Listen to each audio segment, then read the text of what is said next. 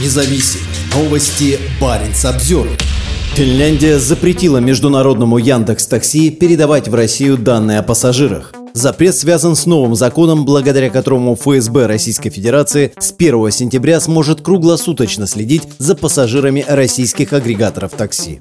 Финляндия обязала компанию Яндекс перестать передавать данные пассажиров Янго, дочерней компании российского холдинга, которая работает за рубежом. Об этом сообщает финское издание Уле. Уполномоченный по защите личных данных обязал ООО Яндекс и компанию Rideattack International BV приостановить передачу в Россию персональных данных клиентов, собранные в Финляндии службой такси Янго. Новые правила начнут действовать с 1 сентября и будут в силе до 30 ноября, пишет Уля. Данный запрет связан с новым российским постановлением, благодаря которому ФСБ России с 1 сентября этого года получит круглосуточный доступ к базам данных агрегаторов такси. Премьер-министр Михаил Мишустин уже подписал соответствующий документ. Мы обратились за комментарием к координатору российской правозащитной организации «Вывожук», которая занимается эвакуацией людей из России, которые подверглись политическому уголовному преследованию. Специалист, имя которого мы не называем в интересах безопасности, считает, что новые правила ускорят работу спецслужб. У ФСБ и раньше не было никаких преград в получении информации о том, кто и куда едет, просто это делалось по запросу. Естественно, когда человек регистрируется в Яндексе, все его данные становятся известны агрегатору такси и могут быть переданы в ФСБ. Имя, фамилия, номер телефона. С 1 сентября этого года ФСБ просто будет получать данные немного быстрее. Это всего лишь очередной закон в череде репрессивных законов, которые позволят ФСБ делать больше, считает наш собеседник. Правозащитник также рассказал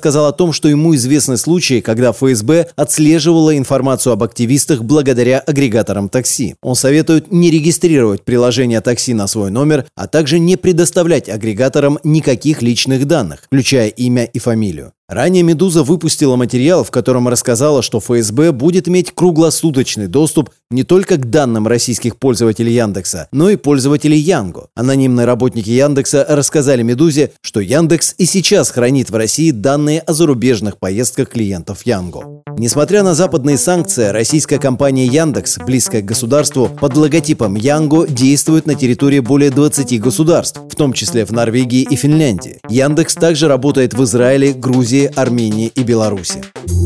Парень Обзервер